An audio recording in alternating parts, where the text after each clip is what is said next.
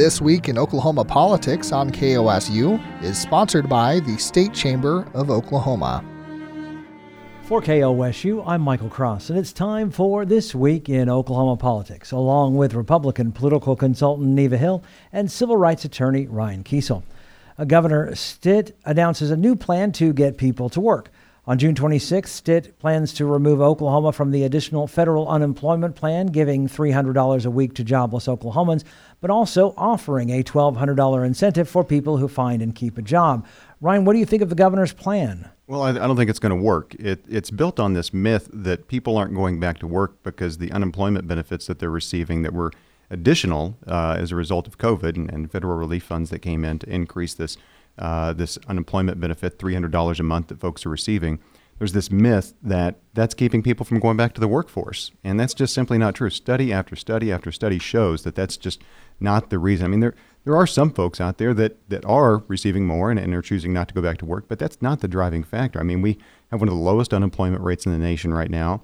Uh, you know, we're also seeing record number of jobs that are being listed. So whenever you have more job openings, it's harder to fill those jobs. It just, you know, that's just the way it is.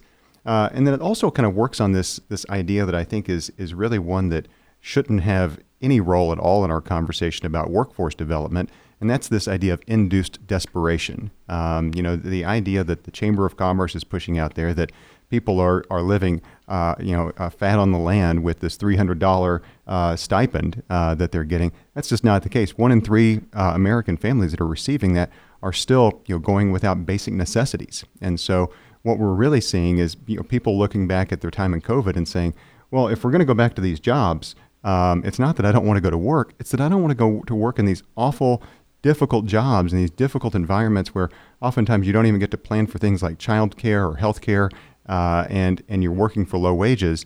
Um, and you know these are the people that we called heroes. You know these were the essential workers. Mm-hmm. Um, so really, what we wanted, really what we need, need to do is walk away from this idea that we need to increase desperation so that the American work, American employers can exploit workers and really look at things like raising the minimum wage, making it easier for people to get childcare, and training. Uh, you know, one side effect of this is that it's taking people out. It's going to take some people out of training programs like electrical service apprentice programs.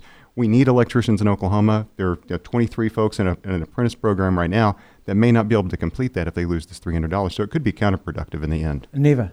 Well, I don't think it'll be counterproductive. And I think uh, the idea that it's a myth that this is a major problem, I mean, it's not just uh, the state chamber and others that are uh, uh advocating this, but when you really look at the numbers, I mean, they tell the story. I mean, since last March, we have had more than 1 million uh, unemployment claims uh, here in Oklahoma. And when you look at the payout, I mean, Oklahoma has paid out 5 billion, that's billion with a B, in unemployment, uh, which is more than we've done the last decade, the last 10 years. So, I mean, these numbers are staggering. When you look at what's, uh, uh, what's in, at, really at play here is the folks that uh, many many feel um, are using the extra uh, incentive that they've had uh, as as something, frankly, for them to stay home. And many would suggest that it's a case of they may be making more money staying at home than going back into the work- workforce. So I think the plan to incentivize folks back in, at least for the first twenty thousand that are approved applicants, uh, has to stimulate uh, the economy and the workforce and all of the issues that you're talking about, Ryan, in terms of of uh, you know of uh, better paying jobs, uh, more access to uh, uh, workforce development, education, those things. Those are all part of the, the larger equation. But in terms of what we're talking about right now, this is a plan that should move forward, and hopefully will have the intended results. If we're talking about somebody getting making more money with an extra three hundred dollars than they would if they get back to work, isn't that part of the problem? That we, I mean, if they're making more with $300 a week than they would if they went back to a minimum wage paying job. Well, but uh, we can't uh, sustain this forever. I mean, uh, what uh, was done during the pandemic, the things that were that were uh, uh, implemented at the federal level, the state level, to be sure that folks were taken care of that were not able to work, um, those things were important. But to now have many jobs, I mean tens of thousands of jobs open in in the workplace in Oklahoma, and to have folks not uh, making application, not making an effort to become employed again, gainfully employed, uh, I think that's the the larger question that we're looking at. Well, and we've, we've got this accidental labor movement. I mean, I think it's, you know, we, with, with organized labor at, at some of its lowest power in, in its history, I mean, we're looking at you know, a, a minimum wage that's, you know, a generation or two behind where it really needs to be.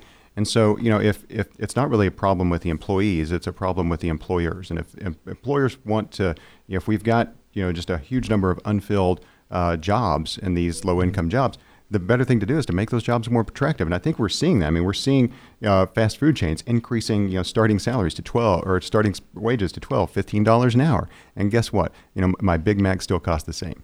Well, and and let's let's remember the number Big Mac, the number that I we're did, it- talking it about. the same. we're talking about 90,000 folks uh, that um, that are kind of the, the the group that we're talking about in this conversation. And when we talk about 20,000 of those being able to go get a get a job, get the twelve hundred dollar uh, incentive uh, to uh, get back into the workforce and stay. I mean, that has to be a win win for Oklahoma across the board. As we alluded to last week, state legislative leaders and the governor have unveiled a budget for the 2022 fiscal year starting July 1st. The $8.3 billion budget includes cutting the top personal income tax rate from 5% to 4.75%, with the corporate income tax dropping from 6% to 4%. It also increases agency budgets by an average of 7%. Neva, what do you think of this budget? Well, I think I think they struck a good deal with the budget. I mean, I think when you look at the overall, it was a win down the you know kind of down the, the list as you look at it. I mean, certainly education. When you look at the fact that they got uh, a, a record amount, uh, 3.2 billion uh, out of out of the budget, uh, and some other things that came out of that, such as uh, uh, class size reductions in kindergarten and first grade. The uh, funding equity, uh, rest, restoration of the pandemic reductions that they had already uh, um, that they already had incurred. Uh, the tax relief certainly something, and that's something that this week uh, we've seen back and forth. Tax uh, the uh, tax cuts and the opportunity scholarship kind of being the, the back and forth between the House and Senate on making sure that both sides uh, came came across and and were able to get both of those to the finish line. But when you look at so many other things in terms of economic development, I mean the the record amount, the 42 million for broadband, which is, I mean, oftentimes we talk about it being a, a rural, um, just a uh, something that is uh, advantageous for the rural uh, communities, but it's really across the board because as as many have talked about in the metropolitan areas, I mean, we are, we're at a saturation point. So broadband uh, expansion very critical. Uh, and I think you have, um, you know, many other areas where you where you uh, can uh, point to in this budget, including the fact that there's savings in the budget. They didn't spend every nickel that they had uh, uh, at their disposal, and by allowing for um, money to go back in uh, to the uh, rainy day fund and, and the other funds, we now have a billion dollar uh, surplus in those accounts. Some would like to spend all of that, but the more prudent business approach would be to fund all of the essential programs. Uh, to see n- no state agency with cuts uh, across the board, and to uh, and to see many additional things that are very uh, important not only in rural Oklahoma but in the metropolitan areas as well. Ryan. You know what a difference a year makes. Uh, Yeah. you- you know, last year at this time, you know, when we were talking about a budget, the governor wasn't in the room, or at least he says he wasn't in the room. He says he was totally cut out of the budget negotiations last year. Le- legislative leaders were announcing the budget deal, and the governor vetoed the bu- uh, budget, and then the legislature came back and immediately overrode him. And so, you know, now you've got a budget deal where legislative leaders and the governor in the room, and everybody's, you know, singing kumbaya, and, and they're, you know, they're they're all happy with one another, at least, you know, in, in public, right? I mean, that's that's a huge difference. Um, I, I think that you know, if, if you have to pick winners out of this, you know, at least the political dynamic uh, uh, winners out of this, Speaker Charles McCall, uh, you know, at the beginning of the legislative session, talking about you know corporate tax cuts, personal income tax cuts, the Senate you know was pretty reluctant uh, early on. They they said we're we're not really looking at tax cuts this year, uh, and you know. The speaker didn't get what he wanted, which was the total elimination of the corporate uh, tax cut, to, uh, the corporate tax. But he got you know a pretty significant reduction, and they're they're doing that and the personal income tax cut in a way that will make it really hard to raise those in the future. I mean, you, with state question uh, 640, you're going to have to have a super majority in the legislature or a state question to over uh, to increase that tax rate. So that's that's a big win for for Speaker McCall. I think that the um, the investments in, in, core services are incredibly important, um, and and that is uh, that is uh, a good sign. But also, we are still well underfunded of where you know if you if you look at adjustments for population um, and, and and need in Oklahoma, we're still double digits below where we were a decade or so ago in terms of appropriations for state services. And we still see critical needs in, in, uh, in investment infrastructure, mental health, uh, healthcare, education. Even though these are these are great numbers, we have a long ways to go. And to think that we're giving you know hundreds of millions of dollars uh, to tax cuts that are you know overwhelmingly going to favor uh, or benefit uh, upper income Oklahomans, you know that that to me is a is a missed opportunity for the legislature because again we're not going to get that money back, and we've seen you know, every time it's like we're gonna we're gonna cut these taxes, especially when we talk about income taxes, corporate tax. We're going to cut these taxes, and it's going to you know generate economic uh, uh, activity in the state. There's no correlation between that. We've never seen that. So we give this benefit to folks. We don't get a return on that investment, and in the meantime, services still need more money. Even though this is good for them, they still need more. Earlier, well, okay, go ahead. Well, I mean, when you talk about taxes, though, I mean, it's it's important to note that we are now in the top ten in terms of uh, the lowest corporate and personal income taxes uh, that in states that levy these taxes. So that's an important uh, that is an important uh, point, and it's something that can be parlayed in terms of uh, all of the things that were done on the economic development side. And there were many things uh, in the in the budget that allow for a much more aggressive effort to uh, to again compete, bring in, and incentivize uh, and allow for a lot of growth in the business sector, which will allow for better paying jobs, a better overall climate for Oklahoma's uh, working families.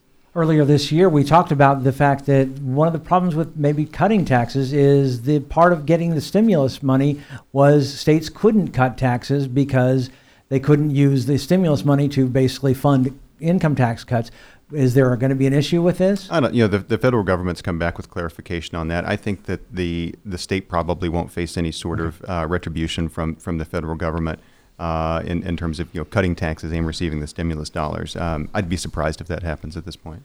The State House passes a bill designed to reduce the notorious waiting list for disability services in the state. House Bill 2899 does this by banning new Oklahoma residents from in home disability services until they've been living in the state for five years.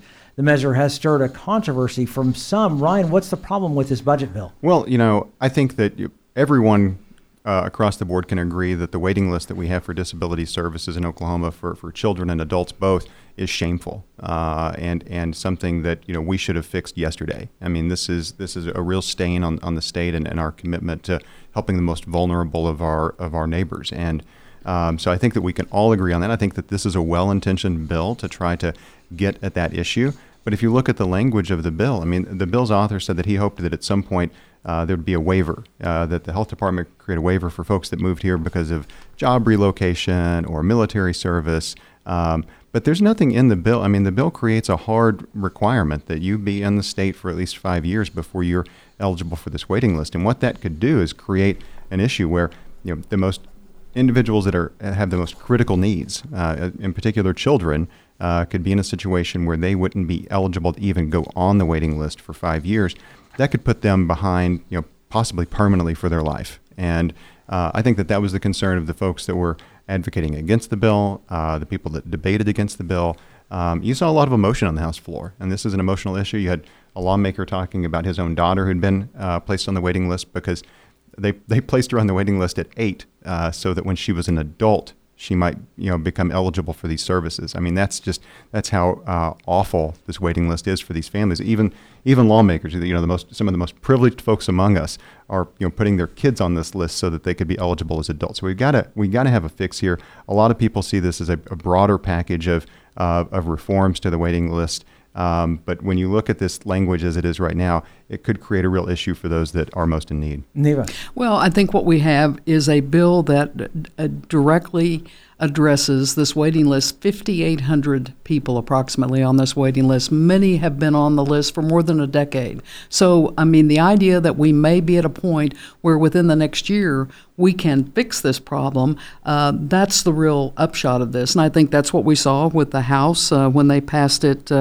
Um, you know, overwhelmingly 78 to 19, and the Senate came in on uh, Wednesday of this week, uh, passed it 37 9, and now it's uh, on the governor's desk. I mean, this is important, and I think the points that have been raised in terms of uh, uh, what what happens kind of with the, the rest of the conversation, yes, I think what we'll see is cleanup legislation. We'll see more legislation addressing some of these matters uh, probably in the next session, but there will be, no doubt, there will be exemptions, there will be allowances to be made. I mean, nothing is going to be so definitive that it's just one and done and this is over and we fixed it and we're uh, everybody else can wait for five years. But I think the the the takeaway for everyone listening is the fact that we uh, see the legislature addressing a long-standing problem and uh, something that I think is great news for families across Oklahoma who have been waiting a long time uh, to uh, see this list to see this list reduced to zero. Yeah, I mean, even you know, I see problems with this bill, but I think the the overall uh, uh, conversation at the Capitol right now is, is, a very positive one, and and I, I agree with Neva. I think that we're, we're maybe within a year fixing one of the the most you know again shameful issues that we faced as a state. The United States Supreme Court is agreeing to hear an anti abortion law out of Mississippi, which could impact our state. The justices say they will focus on the question of whether all uh, provisions on elective abortions before the fetus is viable are unconstitutional. Neva, how will this affect Oklahoma? Well, I think we have to wait and see. And I think, first of all, I mean, we have the nine member U.S. Supreme Court now with uh, six conservative conservative jurists on it, uh, and yet uh, there have been published uh, numerous published accounts that, that say that it took uh, uh, more than uh, several attempts uh, to be able to get four justices uh, to agree to to move forward and, and do this review. So I think when the court comes back in October, um, we we may see movement on this, whether it's at the end of this year or in 22 that that we see something come out. it it certainly is an issue that every state is interested in. we have conversations, you know, that we read about every day, and certainly uh, Attorney General Hunter, as well as uh, 16 or 17 other attorney generals, have uh, come together uh, and and you know want clarification on, on, these matters. And so I think that uh, this is an uh, this will be something that will be looked at very very seriously nationwide with with proponents and opponents, uh, depending on which side you are on this uh, this issue. It's something that affects uh, everyone. Ryan. Well, I'm, you know, the, you know the the dynamics in the court that Neva mentioned. It took months to just get four justices to accept this, and um, you know, I think that it's it's I think it's unlikely that we'll see the court issue some sweeping ruling that the proponents of these types of legislation in Mississippi and Oklahoma. I mean, the, the legislation that we've been seeing uh, is is really. I mean, the, the folks know that under current case law, uh, under current Supreme Court precedent, that these things are unconstitutional. Uh, the point is, is that they want to create the test case. You know, they want to have the case that goes before the Supreme Court uh, that could give the court uh, an opportunity to overrule in part or in its entirety Roe and Planned Parenthood v. Casey, uh, the two seminal cases that established the right to abortion uh, in the United States of America under the United States Constitution. And so that's the, the point of these, these pieces of legislation. Now they've got this opportunity to do that, or the court has an opportunity to do that. I think that uh, we'll probably see a narrower ruling out of the court that ruling will likely you know, limit abortion rights further in the United States, but I don't think we're going to see the, the sweeping uh, uh, overturn of Roe or Planned Parenthood v. Casey. And, and in large part, not because you, know, you don't have six justices that would like to see that happen, um, but Justice Roberts, uh, Chief Justice Roberts, is an institutionalist. Yeah, he, uh, more than anything else, uh, he believes that um, the public integrity and confidence uh, in the court's legitimacy as a co-equal third branch of government uh, is a priority. I mean, it's, it's paramount in their decisions. I mean, when we go back to the to the history of the Supreme Court, you know, the Supreme Court can say whatever it wants, but the only reason that it matters is because we believe that it matters. Uh, you know, and, and the executive branch and the legislative branch and the state governments, you know, generally go along with it uh, and will help enforce the judicial branch, uh, ju- ju- judicial branch's orders. So the the abortion has become you know one of those issues that you know, threatens the legitimacy of the court um, on, on on both sides, right? I mean, and so I think Justice Roberts uh, would be you know, very wary to be part of a majority that has a sweeping ruling that could further erode the, the legitimacy and the credibility of the court. You know, that said, we already live in a, in a, in a nation where your right to abortion, even though it's protected in the Constitution, is still determined by your zip code. Um, and you know, it's I think it's going to increasingly be like that. Unfortunately, for the people that need to access abortion care in this country, it's going to be you know, do you live in a jurisdiction or are you close enough to a jurisdiction that you can afford to get to to access these uh, this abortion care? Oh, um, well, I was going to say Oklahoma also passed a law, or the governor signed a law that basically said that if Roe versus Wade gets overturned, that the abortions are flat out illegal in the state of Oklahoma. And I think Oklahoma is not the only state to have done that. But I think the bigger question that uh, Attorney General Hunter and others have uh, really addressed on the on this on this conversation is the fact that they would like to see the Supreme Court uh, make it clear, at the minimum, whether or not the laws that are uh, affecting or limiting pre, pre uh, viability abortions are automatically unconstitutional. I mean, so there will be. I think you're right. Whether it's the sweeping uh, the sweeping change or whether it's more clarification, uh, is particularly when we see so many states uh, in each of each legislative year and session uh, come out with uh, uh, legislation that d- directly applies to what we're talking about here. And so uh, the constitutionality question comes up over and over and over again. And I think we may see uh, the High Court make some definitive clarification on a few of these matters. The Oklahoma County Jail Trust now includes a new leader, new member, and new rules on public comments. Earlier this week, the trust voted former OKC City Manager Jim Couch as its new chairman and welcomed former Department of Corrections Chief Joe Allbaugh to its board.